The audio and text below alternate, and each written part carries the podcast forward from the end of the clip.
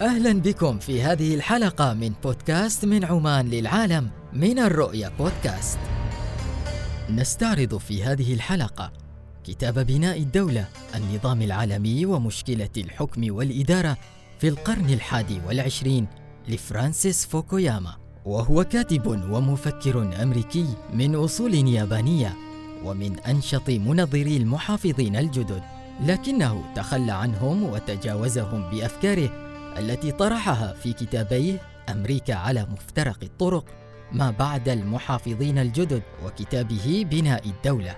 ومن كتبه أيضا الانهيار أو التصدع العظيم وكتاب الثقة. خريج جامعة كورنيل قسم الدراسات الكلاسيكية.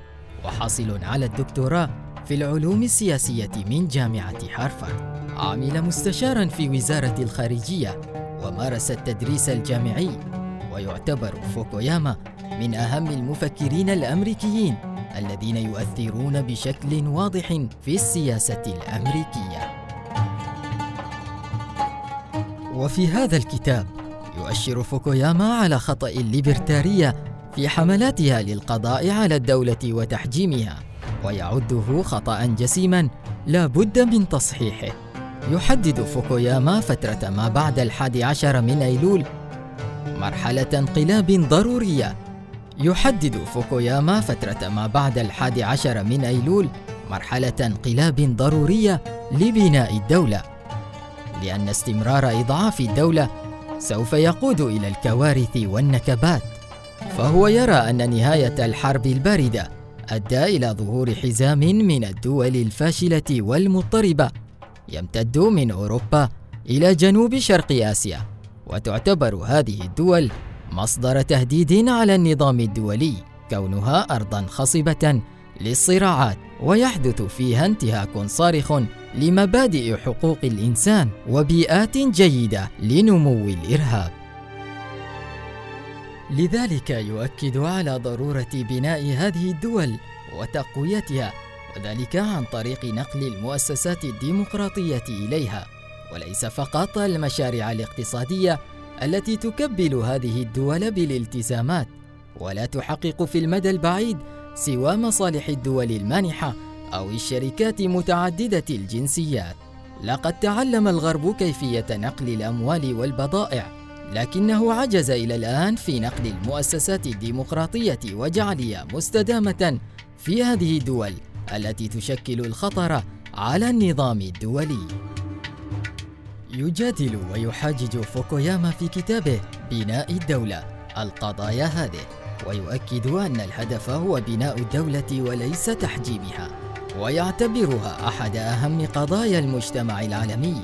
نعم يعترف أن الدولة في القرن العشرين كانت أقوى بحيث تعتدي على جيرانها من الدول وعلى شعبها لكنه يرى أيضا أن الدولة الضعيفة أو الفاشلة تبقى مصدر أكثر مشاكل العالم خطورة خاصة في القرن الواحد والعشرين ويستند إلى مقولة أساسية قوة مؤسسات الدولة أكثر أهمية من مدى وظائف الدولة.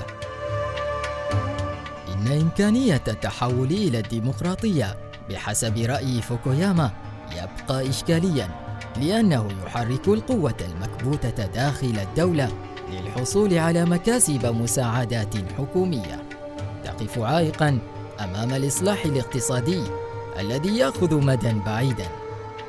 وهو بذلك سيحرق أي قوة سياسية تحاول إعادة الهيكلة والبناء بسبب هذه الضغوطات. فالإرادة الشعبية تستمر بالضغط للحصول على دولة رفاهية وتحقيق هذه الإصلاحات يتطلب في المراحل الأولى اتباع التقشف وتقليص الوظائف.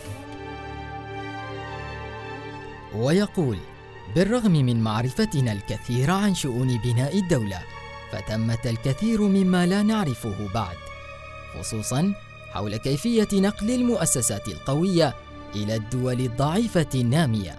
إننا نعرف تماما كيفية تحويل الموارد المادية عبر الحدود الدولية لكن نقل المؤسسات العامة التي تؤدي وظائفها على ما يرام يتطلب ذهنية معينة ويعمل بطرائق معقدة تقاوم الانتقال من بيئة إلى أخرى.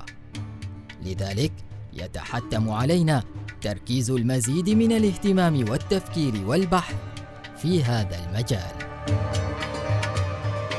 في الحلقة القادمة من بودكاست من عمان للعالم. سوف نقرأ لكم كتابا جديدا. انتظرونا.